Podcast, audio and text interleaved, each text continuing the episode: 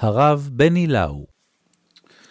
אפשר לקרוא את פרק כ"ו באופן מאוד ככה חיצוני שאומר, אנחנו נכנסים למדידה של בדים ולמדידה של קרשים, סוג של הוראות בנייה והוראות תפירה, משהו מאוד מאוד טכני ברמה של איקאה כמעט, שאתה אומר תעשה ככה, תרכיב ככה, הבורג הזה שם והקרש הזה שם, והבדים האלה מתחברים לבדים האלה, הוראות תפירה והוראות בנייה. ככה נראה הפרק בקריאה ראשונה, אבל יש משהו יותר עדין בפרק שכדאי לשים לב אליו, השפה.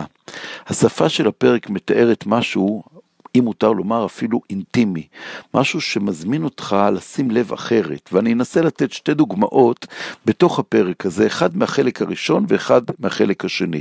הדוגמה הראשונה לגבי הבדים. הבדים הם נותנים לנו באמת רשימה ארוכה, שמתארים איך מייצרים את כל היריעות של המשכן.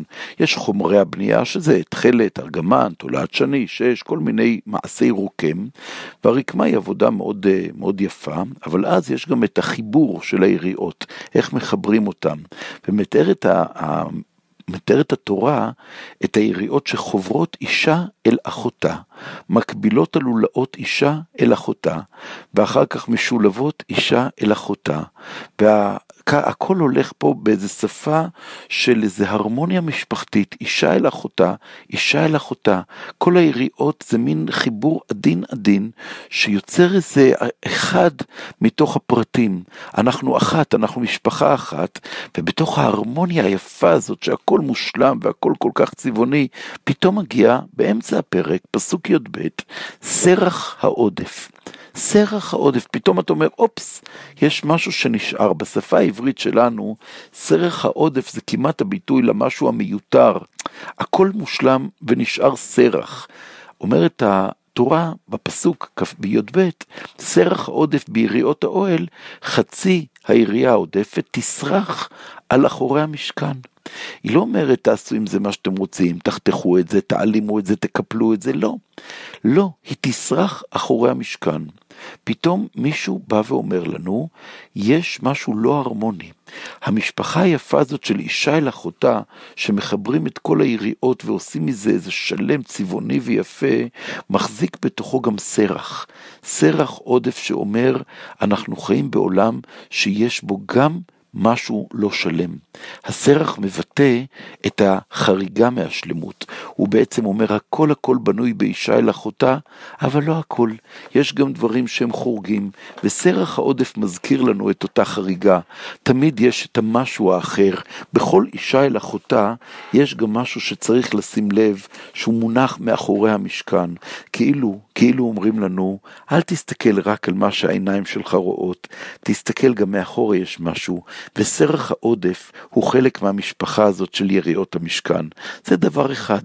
והדבר השני שאני מזמין להסתכל עליו, זה ממש לקראת הסוף, אנחנו מתארים את הקרשים, קרשים, קרשים, קרשים, קרשים, יש לנו 48 קרשים, עצי שיטים עומדים, והעצים האלה מאוד מאוד מהודקים, הם מאוד מאוד חזקים, ויש להם גובה, ויש להם משמעות, ובתוך הגובה הזה ומשמעות צריך להעמיד אותם. וכשמעמידים אותם את הקרשים האלה, אז צריך לשים אותם במשהו שיחזיק את כל הקרשים כדי שזה יהיה אחד. כמו שאנחנו אומרים על היריעות האלה, אישה אל אחותה, אז גם הקרשים האלה צריכים לעמוד, עצי שיטים עומדים, מחוברים ביחד. איך מחברים אותם ביחד? אז אנחנו מספרים על דבר אחד, כלומר בתוך הבנייה יש בריח תיכון. הבריח התיכון זה סוג של אחד החומרים שעליו נאמר שהוא צריך לעבור בכל הקרשים, ממש לעבור ולשרשר את כולם מבפנים. הדבר הזה הוא די פלאי, אבל הוא בעצם טכני.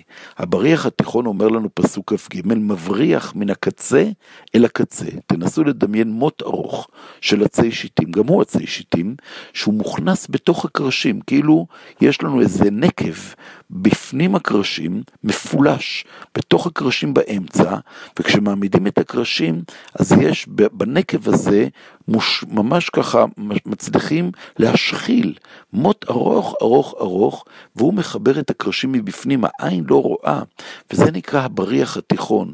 יש מסורת תלמודית שאומרת שזה לא 3 בריחים תחינונים, זאת אומרת לכל דופן, אלא זה בריח אחד ארוך שמצליח להתקפל בזוויות לשלושת הדפנות של המשכן, וככה אורכו היה 70 אמות, זה ענק, זה 35 מטר.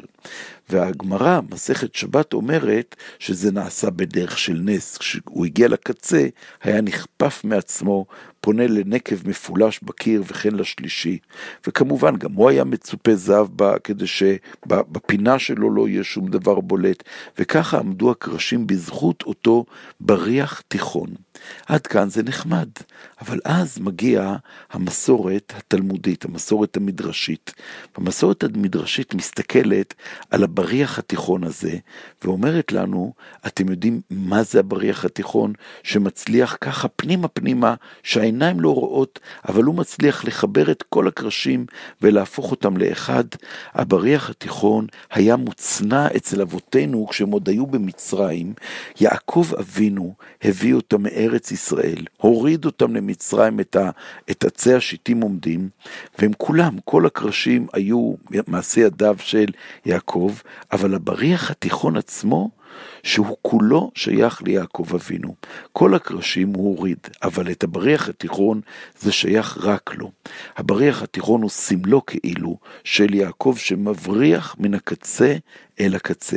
מה זאת אומרת יעקב מבריח מן הקצה אל הקצה? יש לנו דמות של יעקב. יעקב שהמשפחה, צריך לומר, התפרקה בימיו. כל האבות שלפניו, אברהם ויצחק, יודעים לפרק משפחה במו ידיהם. נכון, אצל אברהם, יצחק וישמעאל, אצל יצחק, עשיו ויעקב, המשפחה מתפרקת כמעט בהוראת האב. אבל אצל יעקב, המשפחה מתפרקת, לא ברצון האב.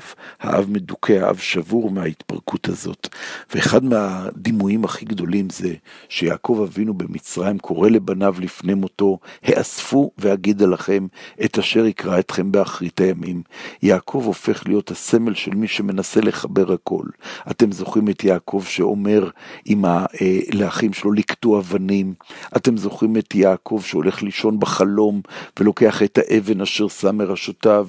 יש כמה וכמה וכמה דימויים של יעקב שלוקח שברים ומנסה להפוך אותם לאחד.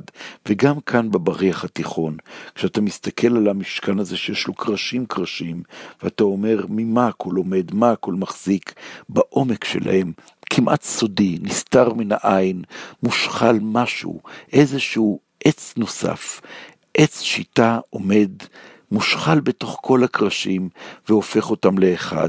וזוהי העין הפקוחה של יעקב, שהכל התפרק בימיו והוא מחזיק את הכל והוא בונה את הכל והופך להיות סוד האיחוד של כל הקרשים.